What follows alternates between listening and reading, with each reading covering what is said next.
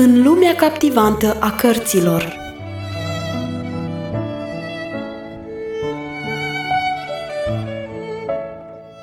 Ascultați în continuare lecturarea cărții Secretul Mulțumirii, scrisă de Harriet Loomis Smith.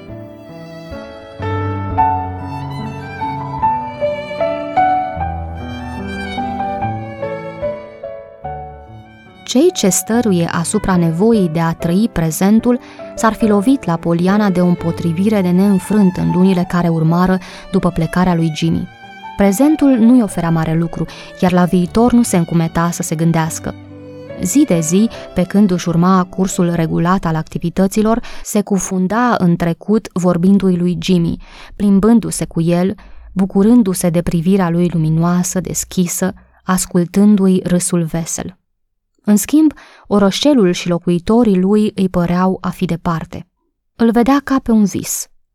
Viața cea adevărată era în trecut, trecutul în care se găsea alături de Jimmy. Primi la timp vestea că Jimmy sosise cu bine la destinație, apoi, la intervale lungi, scrisori foarte valoroase. Ea îi scria zilnic, așa cum îi scrisese la Pattsburg, și întotdeauna scrisorile ei erau pline de veselie. Avea ce să-i scrie, de vreme ce Jimmy cunoștea pe toată lumea, iar pe el veștile, desigur, îl distrau. Așa că Poliana era sigură că oricât de tragic ar fi fost mediul în care trăia Jimmy, nu se putea să nu râdă aflând că Nancy e încredințată că va ajunge comandantul trupelor americane din Franța. Nancy o asigurase.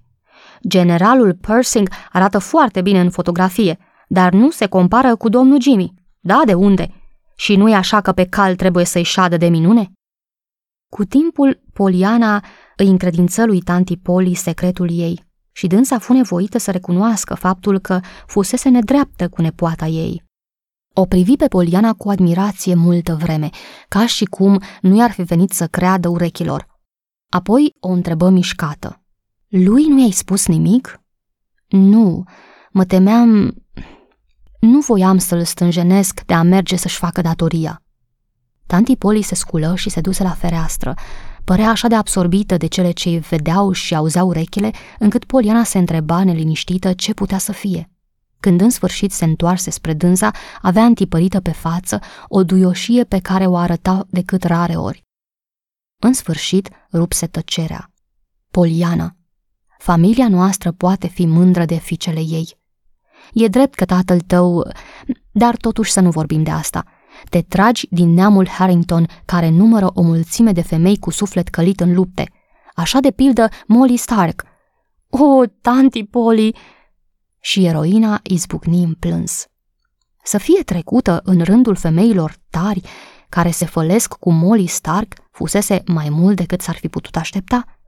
O văzu pe tanti Polly că o privește speriată și mustrătoare și se strădui să-i explice cauza plânsului ei.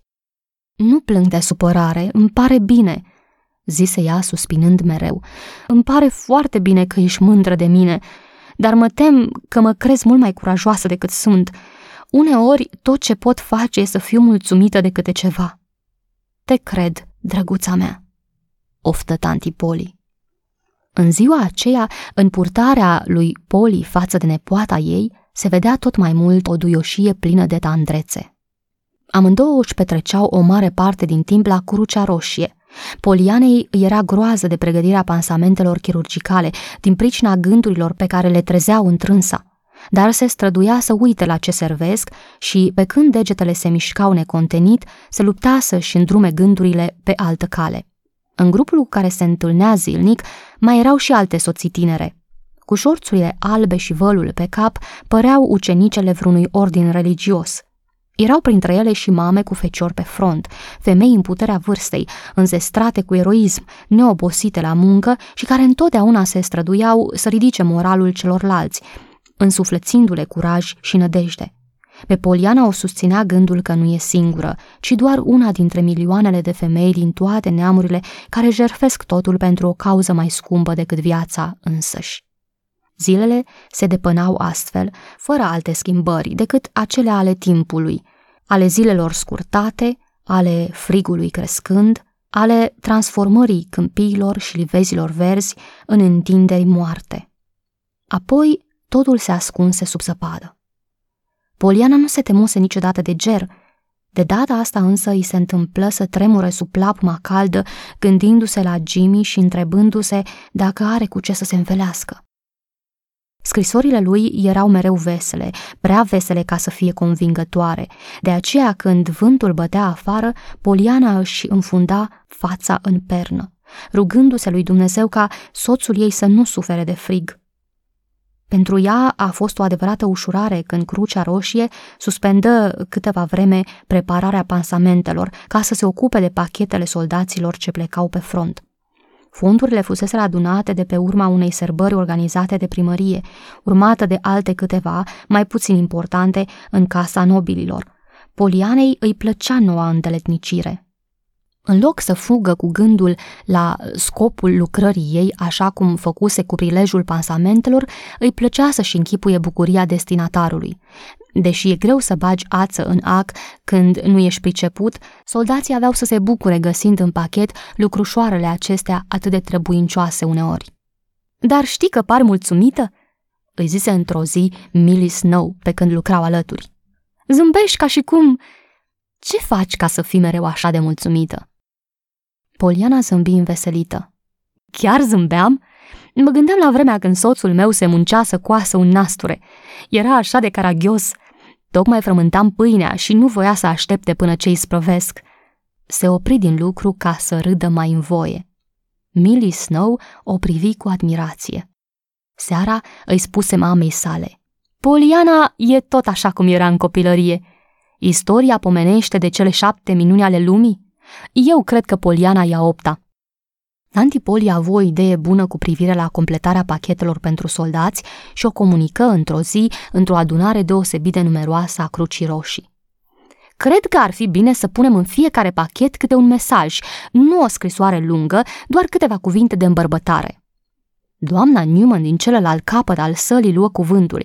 Era tot așa de neobosită ca și Tantipoli, prezentă întotdeauna, având grijă să-și facă datoria pe deplin și chiar mai mult decât datoria. E o idee minunată, doamnă Kilton, spuse dânsa, și dacă sunteți de acord, aș fi bucuroasă să mă achit eu de această însărcinare. Deși cunoștea activitatea neobosită a colaboratoarei sale, doamna Kilton nu-și putu ascunde admirația la auzul acestei propuneri. Nu cumva vrei să spui că ai de gând să le scrii tu pe toate. Ba da, sigur, chiar eu le voi scrie. Bine, dar asta e o muncă grozavă. Intenția mea era ca scrisorile să se deosebească unele de altele, astfel ca soldații, dacă le-ar compara, să aibă impresia că le sunt adresate personal. S-or fi săturat pieții băieți de scrisori oarecum standard în care erau exprimate aproximativ aceleași sentimente, parcă scrise la indigo.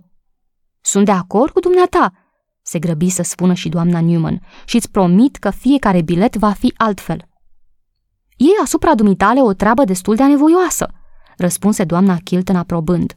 Și suntem toate foarte recunoscătoare. Deci, dacă nimeni nu se opune, lăsăm scrisorile în sarcina doamnei Newman. Nu se opuse nimeni. Pentru majoritatea femeilor prezente, condeiul era o unealtă greu de mânuit. Erau mai deprinse cu mătura, cu lingura sau cu acul. Ar fi fost îngace dacă ar fi trebuit să înșire câteva cuvinte calde pentru un soldat necunoscut care avea să treacă oceanul. Sala fremăta de entuziasm când auzi hotărârea președintei.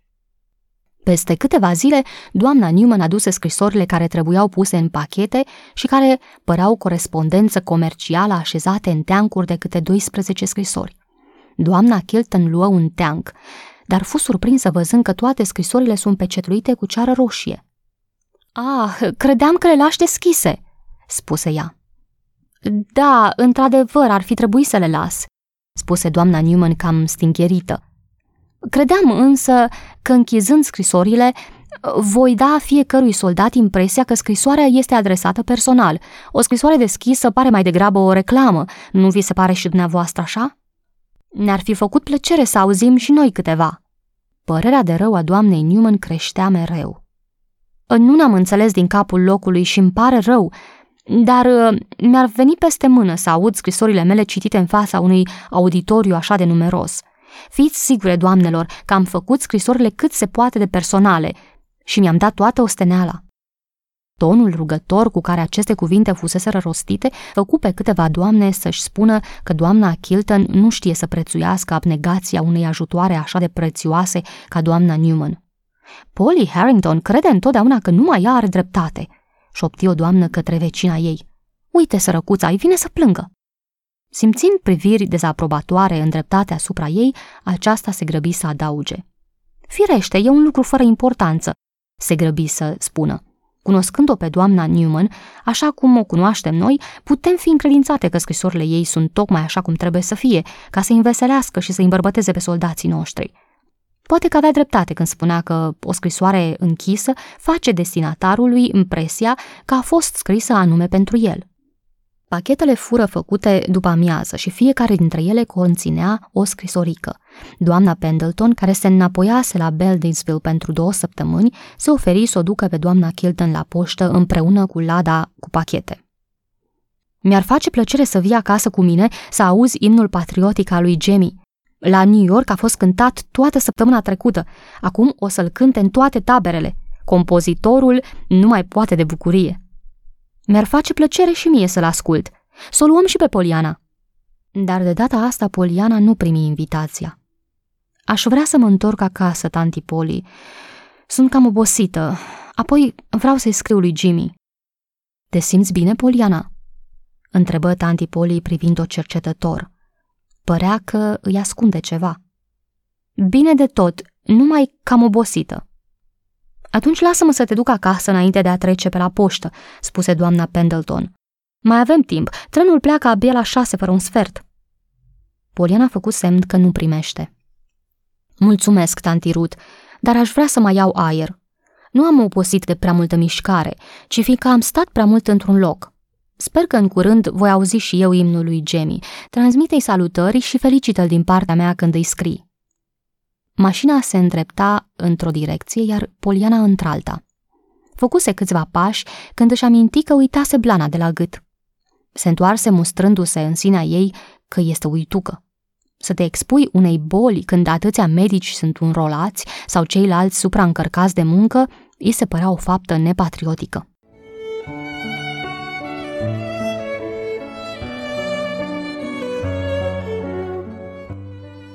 Ați ascultat lecturarea cărții Secretul Mulțumirii. Vă așteptăm și data viitoare pentru un nou episod din povestea emoționantă a Polianei.